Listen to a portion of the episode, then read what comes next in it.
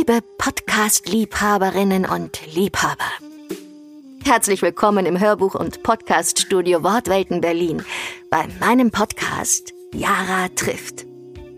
Ich bin Hörbuchsprecherin mit Leib und Seele und begegne in den nächsten Folgen einigen Autorinnen und Autoren von Büchern, die ich einlesen durfte. Wir plaudern über das Leben im Allgemeinen und Hörbücher im Besonderen. Heute treffe ich die wunderbare Autorin Susanna Hanika, die extra für diesen Podcast aus Regensburg hier zu uns ins Studio nach Berlin gekommen ist, um über ihre bekannte und sehr erfolgreiche Bayern-Krimiserie Sophia und die Hirschgrundmorde zu sprechen. Für alle, die noch nie mit mir zusammen am Hirschgrundsee waren, hier die Basics.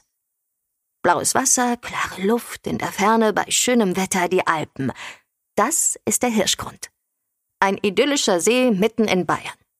Nebenan der gleichnamige Campingplatz.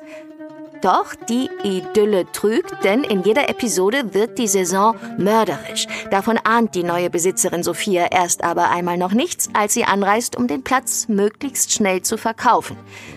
Sie hat den Campingplatz am Hirschgrund von ihrer Großmutter geerbt und die Gelegenheit genutzt, um ihren untreuen Ehemann in Hamburg zurückzulassen und Hals über Kopf Richtung Hirschgrund zu flüchten.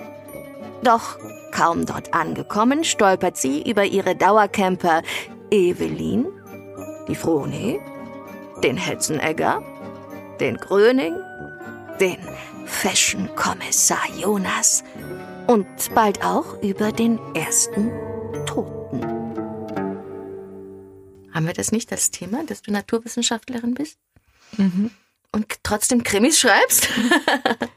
Ja, irgendwie eigenartig. Das bin ich lustigerweise bei meiner allerersten Lesung gefragt worden. Da war nämlich ein Mann da, der ähm, Mathematikprofessor war und bei dem ich im Grundstudium irgendwie Kurse gemacht habe. Und der hat mich gefragt, irgendwie findet er das jetzt komisch, dass ich doch promovierte Biologin bin und wieso ich dann Krimis schreibe. Aber wie toll, dann ist der gekommen, um dir zuzuhören. Ja, genau. Mhm. Und ich frage mich dann immer, äh, also ich kann das jetzt nicht richtig beantworten. Also wie das zusammenhängt, weil ich forsche schon ziemlich gerne, muss ich sagen. Also ich vermisse das auch ein bisschen. Aber in der Forschung ist es so, man hat ja da, also die meisten haben keine so richtig festen Stellen und bei mir war es halt dann irgendwann zu Ende, weil man irgendwie nach zwölf Jahren muss man ja übernommen werden also meistens wird man dann nicht übernommen, sondern mhm. wird dann rausgeworfen. Und mein Chef hat dann auch aufgehört, ja, und dann hatte ich lauter kleine Kinder und also ich hätte dann weggehen müssen aus Regensburg, wo mhm. aber mein Mann ist und meine Kinder sind und irgendwie das wollte ich dann auch nicht. Mhm. Und das Schreiben ist halt trotzdem noch so ein, schon ein bisschen so wie auch Forschen, weil das auch so äh, Kreativität erfordert. Ich finde, das spürt man sehr in deinen Krimis, wie recherchiert das Ganze auch ist. Das ist großartig. Ja, das, das sind halt Fuß. auch diese Komponenten, dass man halt auch als Wissenschaftler muss man recherchieren. Auch als Wissenschaftler muss man, wenn jetzt irgendwas nicht klappt, irgendwie so zwei Schritte zurücktreten und sich überlegen, was läuft da jetzt falsch. Mhm man schreibt ja auch als Wissenschaftler, das ist jetzt zwar auf Englisch und ist komplett anders, weil da darf man natürlich nichts erfinden. da muss man sich dann schon an die Fakten halten. Also als Schriftsteller, das, also das genieße ich schon, dass wenn irgendwas dann nicht so hinhaut, dass ich mir dann denke, okay, jetzt erfindest du einfach was anderes. Mhm. Das löscht du jetzt alles und das kann man jetzt als Wissenschaftler nicht machen, dass man alles löscht. Mhm. Aber zum Beispiel das mit dem Lektorat habe ich natürlich da auch beim wissenschaftlichen Schreiben gelernt. Mhm. Man reicht seine Manuskripte dann bei ähm, Zeitschriften ein und die werden dann normal beurteilt von anderen Wissenschaftlern, die aus einem ähnlichen Fachbereich kommen. Und dann kriegt man es zurück und ähm, meistens sind Anmerkungen drinnen, wo man sich dann denkt, oh, was soll denn das jetzt? Ähm, und da hat mir mein Doktorvater damals den klugen Ratschlag gegeben, jede Kritik, die man kriegt, soll man annehmen, weil normalerweise kriegt man keine Kritik. Also je besser man ist, desto mehr denken sich die Leute, die blöde Kuh, der helfe ich jetzt nicht, weil Kritik hilft einem ja, dass man besser wird. Ja. Das, das heißt, man soll sich denken, ähm, eigentlich hilft mir das jetzt, das Manuskript besser zu machen. Und so äh, arbeite ich eigentlich mit jedem Lektor zusammen, dass ich mir denke, auch wenn ich das jetzt gerade im Moment nicht verstehe, ähm, irgendwas stört ihn halt. Mhm. Und das hat seine Berechtigung. Wahrscheinlich stört es auch ganz viele Leser. Auch wenn ich jetzt als Autor irgendwie, also wenn man es selber geschrieben hat, ist es ja oft so, dass man mehr im Hintergrund hat. Also man weiß ja über die Figuren sehr viel mehr, als man es dann richtig schreibt. Man führt ja auch mit seinen Figuren irgendwelche Gespräche, die dann nicht festgehalten werden. Oder das Buch setzt zu einem Moment ein, wo man vorher schon ein ganzes Leben sich überlegt hat und dann setzt es irgendwo ein und dieses Leben wissen natürlich die Leser nicht, weil ich habe es ja nicht aufgeschrieben. Und das heißt, wenn ein äh, Lektor dann sagt, öh, was, wieso handelt der jetzt so? Und man denkt sich, ist doch wohl logisch, wieso der jetzt so handelt, weil man kennt natürlich die Hauptperson viel besser als jetzt der Lektor. Dann denke ich mir, okay, anscheinend kommt es jetzt nicht rüber. Anscheinend habe ich nicht alles erzählt, um das ähm, klar zu machen. Hm. Genau, also diese Kritikfähigkeit zum Beispiel, die habe ich jetzt während meiner wissenschaftlichen Arbeit gelernt, dass man sich darauf einlässt und sich denkt, okay, ich formuliere es um, auch wenn ich die, den Eindruck habe, das ist jetzt genau dasselbe, was mhm. ich sage, es ist nur anders gesagt, mhm. aber meistens bringt es dann schon, dass der andere sagt, das ist jetzt, jetzt verstehe das. Ja, im Theater gibt es auch äh, nach einer Aufführung, also man probt und probt und lässt mhm. die Dinge entstehen und dann gibt es ja schon Abläufe und dann gibt es danach, wo halt nicht mehr unterbrochen wird, und dann gibt es danach die Kritik. Mhm. Und da sitzt dann auch alle, sitzen alle beisammen und dann hat der Regieassistent oder die Assistentin alles mitgeschrieben, was der oder die Regisseurin dann ähm, noch verbessern möchte oder gesehen mhm. hat oder was Neues ausprobieren möchte das ist dann auch die Kritik, mit der dann umgegangen wird und die dann umgesetzt wird am nächsten Tag. Und die macht das natürlich dann auch nochmal besser. Mhm.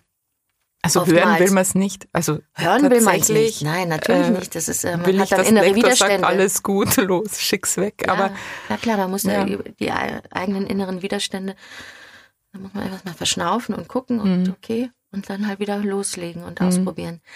Und ich dachte aber eben, dass du ja so eine äh, Figurenensemble, ein so ein Figurenensemble zusammengestellt hast, das ist ja auch ein Forschungslabor, was du da an Figuren so, erstellt ja. hast und die sind dann in ihrem täglichen Miteinander. Das ist ja so schön, man darf da so in deren Alltag schlüpfen von mhm.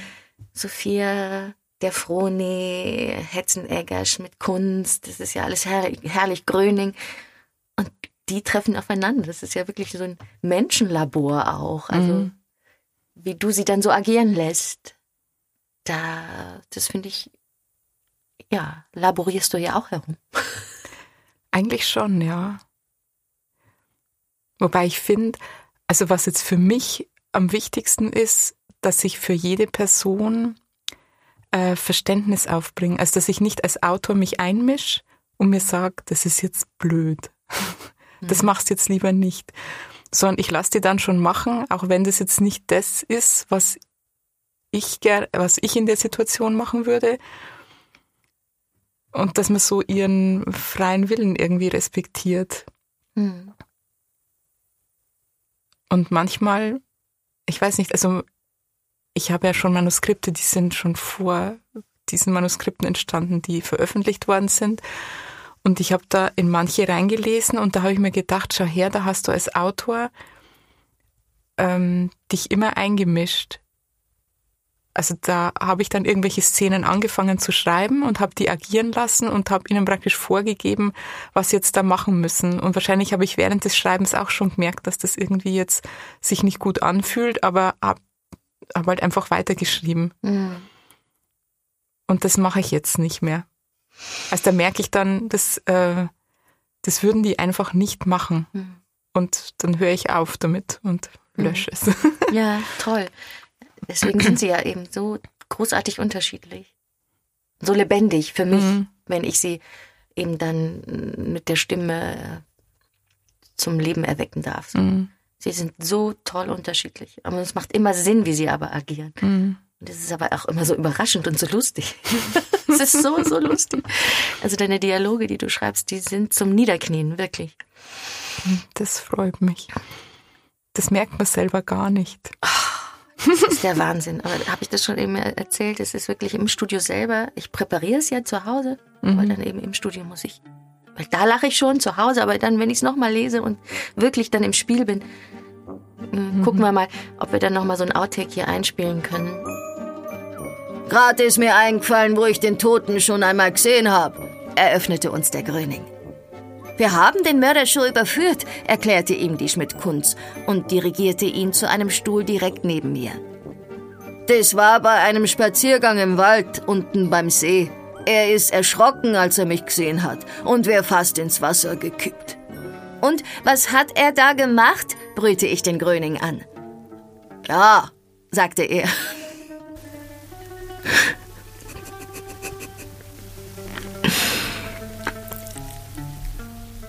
Ja, sagte er und sah mich konzentriert an. Offensichtlich hatte er nichts verstanden. Ich hatte den Eindruck, dass er sich im See das Gesicht gewaschen hat.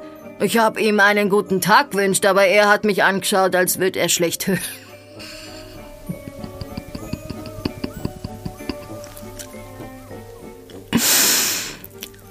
Ich habe ihm einen guten Tag gewünscht, aber er hat mich angeschaut, als würde er schlecht hören, erzählte der Gröning nun doch weiter. Vielleicht hat er ja geantwortet und Sie haben's nicht gehört, schlug die Froni vor. Na, den Mund hat er nicht bewegt.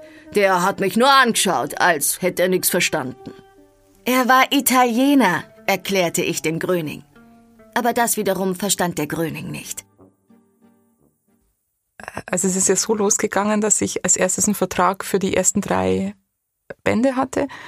Und ich bin davon ausgegangen, dass das halt äh, es wird halt eine Trilogie und dann ist Schluss. Deswegen war das auch so abgerundet, nur für die ersten drei Bände konzipiert. Und wie ich mit dem zweiten angefangen hat, hat mich aber meine Lektorin angerufen und hat gesagt, also ein Winterband wäre auch nicht schlecht. Und da haben sie mir dann gleich im, ich weiß nicht, im Mai, genau, den Auftrag für den Winterkrimi gegeben. Und dann habe ich mich hingesetzt und das ist irgendwie ja, es ist irgendwie komisch, weil ich immer zeitversetzt schreibe. Also ich schreibe die Hochsommerkrimis im Winter und die Winterkrimis im Hochsommer. Mhm. Wobei es eigentlich nicht so schwierig ist, weil ich sobald ich in diesem Schreibprozess drinnen bin, ähm, bin ich halt in diesem Setting drinnen. Mhm. Also ich setze mich dann eigentlich nicht draußen hin und schaue mir an, was gerade blüht oder so und bringe das dann in den Krimi mit rein, sondern ich sitze halt und bin so in meiner Blase. Du hast deine inneren Bilder, die du dann mhm. äh, wachrufen kannst. Mhm.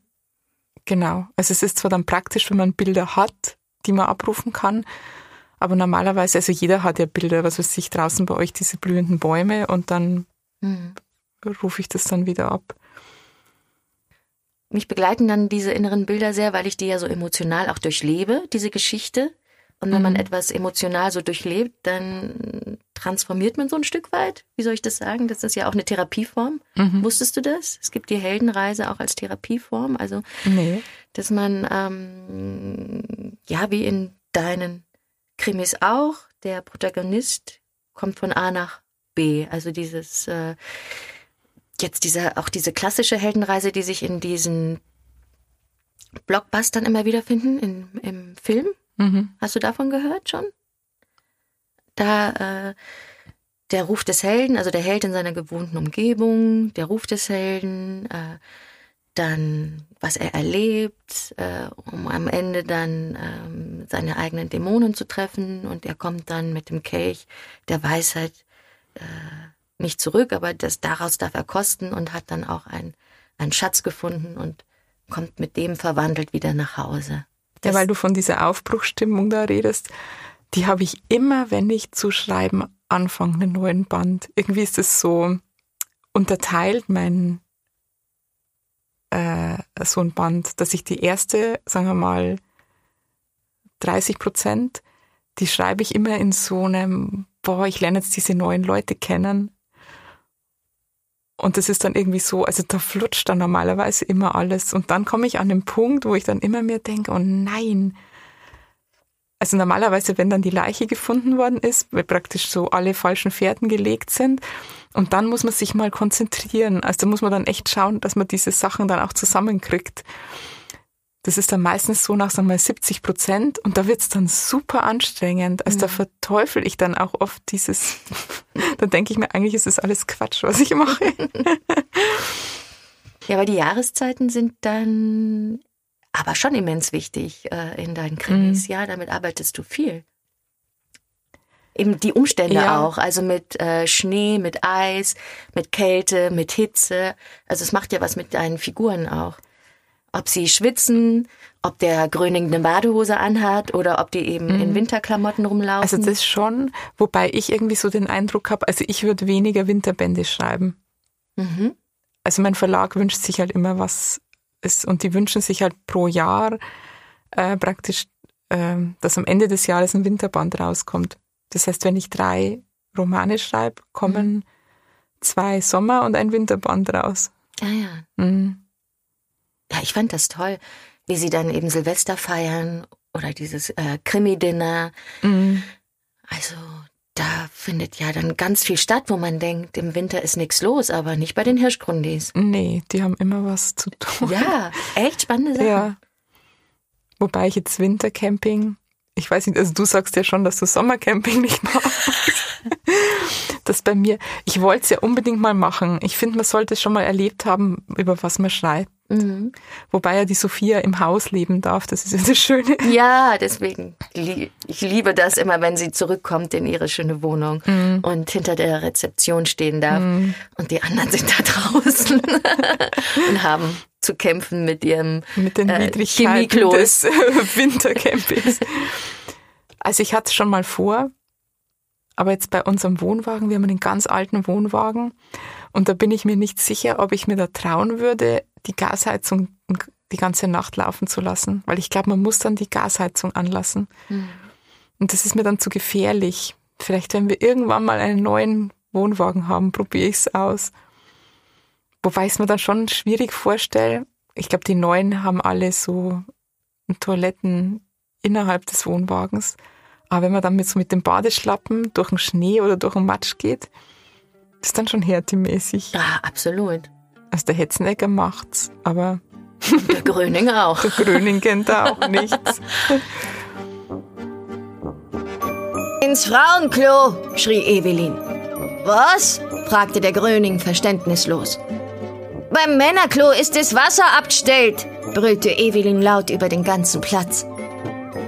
Ich hätte fast mein Leben verwettet, dass er, schwerhörig wie er war, trotzdem aufs Männerklo gehen und sich dann beschweren würde, dass kein Wasser kam. Vor allen Dingen, weil, also ich weiß nicht, wie das bei dir ist. Bei mir ist es halt so, bei mir spielt sich alles zu Hause ab. Mhm. Und bei mir ist so, ähm, zu Hause sein gleichzeitig auch, das ist meine Arbeitsstätte. Mhm. Das heißt, wenn ich entspannen will und Urlaub haben will, irgendwie geht es ganz schlecht zu Hause. Also ich fall dann immer wieder so in dieses, entweder ich muss jetzt aufräumen, ich muss jetzt waschen rein, oder in dieses, ähm, steht eigentlich der nächste Plot schon. Und wenn ich äh, wegfahre, dann fällt das alles von mir ab. Ja, das ist ganz wichtig. Diese Auszeiten, ich brauche das auch. Ich kann mir das auch nicht zu Hause herstellen. Hm. Und am besten ist Mittelmeer tatsächlich, weil es dann so anders ist mhm. als das zu Hause. Also es geht auch Österreich. Mhm natürlich, aber wenn ich jetzt zum Beispiel auf einem deutschen Campingplatz bin, dann bin ich schon wieder so im Recherchemodus. Passt auf, alle Hörer ja, und Hörerinnen, wenn ihr campt und Susanne ist in der Nähe. ihr seid Forschungsobjekt. das bin ich auf den Darmstädter Krimitagen gefragt worden. Ja, ob ich da schon angesprochen werde auf Campingplätzen. ich so, ja, Das ist die Susanne Hanika. Das ist sie. Verhaltet euch unauffällig. ich habe ja vorhin gerade erzählt von dieser tollen Eisfläche. Äh, fährst du Schlittschuhe auch selber? Also früher ganz viel, mhm. jetzt durch den Klimawandel. Also wir fahren halt immer nur auf zugefrorenen Seen. Ah, ja. Und das mache ich total gerne tatsächlich. Also wir haben da so Fischweiher, die so riesengroß sind in der Nähe. Und ähm, das ist schon toll, wenn man da so, so lange Strecken zurücklegt. Und wenn man dann so über diese Eisfläche fliegt, man fühlt sich dann so frei. Ja. Wenn es so eine lange Strecke ist und dann sind, also normal ist es bei uns so, bei uns gibt's ja so Eisstockschützen, mhm. wo normalerweise, ich glaube, jetzt ist es auch anders, früher waren das so alte Männer, mhm. die zusammengestanden sind. Äh, jetzt sind es aber auch jüngere, mhm. lustigerweise. Männer? Oder auch Frauen? Nein, auch Frauen. Mhm. Also es ist jetzt gemischt, genau. Äh, und dann gibt's halt so, ähm, dort bei den Eisstockschützen äh, fahren halt dann auch die Kinder alle rum. Und wenn man dann praktisch weiter weg von denen geht und dann sich so alleine fühlt, das ist irgendwie toll, wenn man dann so über die Eisfläche fliegt. Mhm. Ja, und ich muss gestehen, ich war ja als Kunstläuferin. Nein. Ja, ich habe den ich bin den Axel gesprungen und den doppelten Rittberger. Oh Gott. Und den Tulip und den Flip und den Lutz. Nein. Und die Standpirouette und die Sitzpirouette. Aber wie kommt das? Also wie bist du dazu gekommen? Das war Zufall, weil einfach eine, da wo wir gewohnt haben, gab schon eine andere, äh, ein anderes junges Mädchen, was gefahren ist. Und dann mhm. ähm, hieß es, oh, die suchen noch, da kannst du doch mal mitfahren. Und meine Eltern haben, kennen eben das auch, das Eislaufen von den zugefrorenen Seen von früher. Mhm. Das war, glaube ich, wirklich auch so ein Freizeitsport damals mhm. in Bayern, als es diese Seen eben noch gab, die zugefroren sind. Mhm. Ja, und dann äh, in Hannover hat sich das bei mir tatsächlich auch als Leistungssport entwickelt. Also ich habe mhm. da auch fünfmal die Woche trainiert und war dann auch mal in Oberstdorf mhm. zu so einem ja, Training. Wahnsinn. Und äh, habe da diese Leichtigkeit und dieses Fliegen über das Eis auch sehr genossen. Mhm. Und äh, habe ich jetzt lange nicht mehr von geträumt, aber wenn irgendwas gut lief oder eben mhm. super Traum war, dann, wenn ich den doppelten Achsel gesprungen bin. Im Traum. den habe ich tatsächlich nicht gesprungen. Also Aha. die ähm, doppelten Rittberger und sowas, doppelt Tulop, aber mhm der doppelte Achsel, das sind ja dann zweieinhalb Drehungen. Mhm. Man springt ja von beim Achsel von vorne ab und landet rückwärts. Das ist eine halbe Drehung. Mhm. Der doppelte Achsel sind ja dann zweieinhalb Drehungen. Das ist dann schon. Hm. Und eben diese Dreifachsprünge, äh, das ist dann schon sehr besonders. Das wird mhm. jetzt auch heutzutage ganz anders trainiert. Also die, die Jungs konnten das immer sehr gut, die haben diese Sprungkraft und mhm. die Mädels können das jetzt auch, weil die eine besondere Technik haben. Das zu trainieren, mhm. das gab's früher gar nicht. Mhm. Mit einem Seil, an dem man befestigt ist, und da wird man hochgezogen. Habe ich letztens Ach gesehen, so. das hat mir meine Tochter okay. gezeigt. Da gibt's jetzt natürlich auch diese YouTube-Filmchen. Und das war mir mhm. gar nicht klar. Mhm. mhm. Wie Ach so, das, ihr habt einfach äh, ja, ohne Gummizug. Zack, bumm. Ja, aber irgendwie lernt man das Fallen auch. Ist ja eine Trainingseinheit, auch Fallen mhm. zu lernen. Sollte man, mhm. sollte jeder eigentlich auch üben. Mhm. Fallen lernen. Wie man sich abrollt. Mhm. Daher ist dieser Wintersport, äh, ja, einmal hatte hohen Stellenwert bei mir. Habe ich geliebt. Auch das Skifahren. Fährst du Ski? Früher ja. Mhm. Also mein Vater hat das alles gemacht. Also der hat damit sehr spät angefangen. Also Schlittschuhlaufen zum Beispiel hat er mit 30 erst gelernt, konnte aber total gut Schlittschuhlaufen und hat, ähm, hat uns halt immer mitgenommen überall hin. Meine Mutter war da nicht dabei. Mhm. Das waren nur mein Vater und wir. Und der hat uns halt Schlittschuhfahren gelernt und Skifahren gelernt. Also so bis ich, sag mal, 21 bin, bin ich äh, Ski gefahren. Mhm. Aber danach war es irgendwie, also da hatte ich dann auch keine Leute mehr zum Skifahren. Und allein macht es keinen Spaß. Und dein Mann? Der fährt auch nicht Ski, nee. Meiner auch nicht. Nein, können sie sich zusammentun. Der kann nur die Schneetheke bauen. Ja, stimmt. Dazu braucht man auch jemanden. Liebe Zuhörerinnen und Zuhörer, an dieser Stelle hat unsere Autorin eine Frage an eine ihrer Hauptfiguren. Hallo Alex. Hallo. Du kennst ja Sophia schon seit ihrer Kindheit. Ja, Sophia war in den Ferien immer bei ihrer Nonna. So haben wir uns kennengelernt. Es gab nicht so viele Kinder in unserem Alter hier und so haben wir immer zusammen gespielt. Wie war denn Sophia so als Kind? Ja, auch nicht anders als jetzt. Also du meinst, sie ist noch immer sehr kindlich. Na, man bringt sie ganz leicht dazu, irgendwas mitzumachen. Sie ist für nix sich zu schad und sie hat keine Angst davor, sich zu blamieren. Jedenfalls nicht für einen höheren Zweck. Kannst du mir da ein Beispiel sagen? Wir haben mal ein Meerschweinchen entführt. Weil wir dachten, der Typ kümmert sich nicht richtig um das Tier. Sophia hatte die Aufgabe, den Peter abzulenken und ich bin über den Balkon ins Kinderzimmer eingestiegen. Und wer hat sich dann um das Tier gekümmert? Natürlich Sophia und ihre Nonna. Die hat uns geglaubt, dass wir das Meerschweinchen aus einem überhitzten Auto gerettet haben. und eure persönliche Beziehung? Hm, soll das die Frage sein, ob wir schon mal Sex miteinander hatten? Natürlich nicht. Naja, okay. Interessieren würde es mich schon. Ich würde es ja nicht sagen, wenn es so wäre. Wenn Jonas den Podcast hört, bin ich ein toter Mann. Ja, und Leichen gibt's genügend, würde ich mal sagen.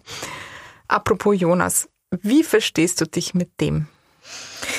Die Frage ist doch wohl eher, wie versteht er sich mit mir? Aber ich glaube, er hat's gerne, wenn ich ein Auge auf Sophia hab. Naja, das kann ich mir jetzt nicht so recht vorstellen. Doch. Sophia hat eigentlich ständig einen Begleitschutz nötig. Da kann man gar nicht zu viele ehemalige Jugendfreunde in der Nähe haben. Und hier kommt noch eine Frage aus der Leserschaft. Und ich bleibe jetzt bei der hängen. Wer war die schwierigste Figur bisher vom Schreiben her? Also tatsächlich fällt mir jetzt bei den Hirschgrundis da jetzt nicht so viel ein, aber ich habe ja auch diese Lerchenbach-Geschichten äh, geschrieben. Weiß nicht, darf ich das trotzdem sagen, auch wenn es nicht Hirschgrundi ist. Ähm, und der zweite Band äh, ist im ersten schon angelegt. Also da lernen sich die Protag oder weiß man, dass sich die Protagonisten vom zweiten Band schon kennen. Und dieser Leon wird so ein äh, bisschen als der Superarsch hingestellt. Und dann habe ich das angefangen zu schreiben und eigentlich hatte ich das so im Kopf, wie der so ist. Und tatsächlich war der am Anfang für mich so unsympathisch, dass ich es irgendwie nicht fertig gebracht habe, das anzufangen zu schreiben. Also vor allen Dingen nicht aus seiner Sicht. Also aus ihrer Sicht, bei ihr wandelt sich das ja natürlich, weil sie verliebt sich ja in ihn. Und ich habe immer sie geschrieben und habe mir gedacht, oh Gott, und er ist so ein Arsch. Ich kann das nicht schreiben. Wie mache ich das jetzt? Und es hat tatsächlich dann eine ganze Zeit, also ich habe da Wochen damit zugebracht, mich mit diesem Typen anzufreunden. Und bis ich dann den Dreh raus hatte, wieso der jetzt doch sympathisch ist. Ich, ich habe es verflucht, dass ich diesen Schluss geschrieben habe von diesem ersten Band, weil ich mir gedacht habe, oh nein, jetzt ist er ein Arsch. Und er kriegt einfach nicht den Dreh raus. Hm. Aber er ist schon noch nett geworden, gell? Das sind so tolle Romane geworden. Also ich habe die so gerne eingelesen. Hm. Und jetzt habe ich ja bei dem zweiten Band, gab es ja auch schon wieder einen Teaser für den dritten Band, den ich gar nicht geschrieben habe. Ich hoffe, der kommt noch. Ja, tatsächlich ähm, habe ich das jetzt angeboten. Ich könnte den dritten Band schreiben und ähm, sie haben schon Interesse. Jetzt muss ich mal gucken, ob ich das mache. Und da ist ja auch ein Teaser, aber ich habe es da vollkommen offen gelassen. Also ich habe da nicht reingeschrieben, wie die genau sind, weil ich mir gedacht habe, nicht, dass es wieder das Problem gibt, dass irgendeiner total blöd ist. Und jetzt hat unsere Evelyn eine Frage an unsere beiden hier im Studio. Susanne, äh, Jara, schon mal Tinder oder Online-Dating ausprobiert? Oh mein, die Evelyn mit ihren Fragen. das ist ja total schlimm. Also, bei mir ist es so, ich bin jetzt seit 30 Jahren mit meinem Mann zusammen. Und damals gab es kein Tinder tatsächlich. Wir haben uns einfach live kennengelernt. Ja. Und ich kann mir das auch gar nicht, also ich verfolge das schon, Manchmal frage ich meine Kinder, weil meine Kinder kennen natürlich Tinder. Also ich selber habe tatsächlich mir das auch nie runtergeladen. Ich meine, die Evelyn hat auch noch nie Tinder gemacht. Vielleicht muss ich das mal dann tatsächlich recherchieren. Wobei es auch irgendwie ganz cool, ich habe da so gewisse Hemmungen, weil ich ja auch überhaupt nicht, also ich will mit denen ja auch nichts zu tun haben. Bist du mutig? Ja, ähm, aber irgendwie glaube ich, dass das auch so eine gewisse Sucht ist mit dem Tinder. Also ich kenne da ähm, junge, oder sagen wir jüngere Frauen, Frauen, die jünger sind als ich, die sind ja auch nicht mehr jung, aber die jünger sind als ich, ähm, die dann zum Beispiel einen Freund haben und dann noch immer Tinder haben und sagen, wer sie nach links und nach rechts wischt. Das war mir auch, also man wischt sich da, ich weiß jetzt nicht, in welche Richtung man wischt, wenn man sich gut findet und wenn man sich schlecht findet und wenn man dann matcht, kann man Kontakt miteinander aufnehmen. Ähm, ja, und ich frage mich, wie das gewesen wäre, wenn das schon bei mir, also ob ich meinen Mann überhaupt in irgendwo hingewischt hätte. Also er ist schon ein heißer Kerl, aber hätte ich das, hätte ich ihn auf die richtige Seite gewischt? Das wäre ja schlimm gewesen, wenn ich das nicht gemacht hätte.